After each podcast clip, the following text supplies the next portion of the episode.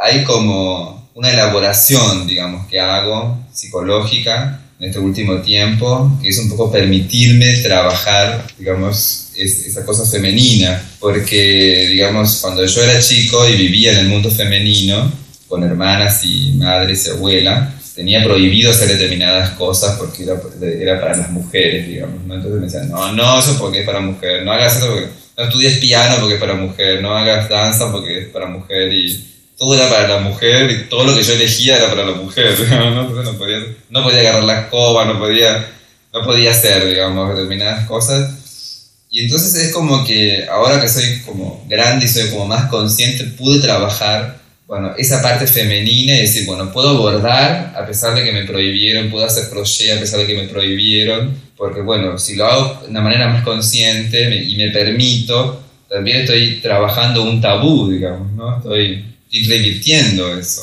Y es un poco lo que he hecho en, mi, en mis obras últimamente, ¿no? Poder liberarme de ciertas cargas y, al contrario, poder celebrar el mundo femenino que he vivido, ¿no? Que ha sido muy fuerte.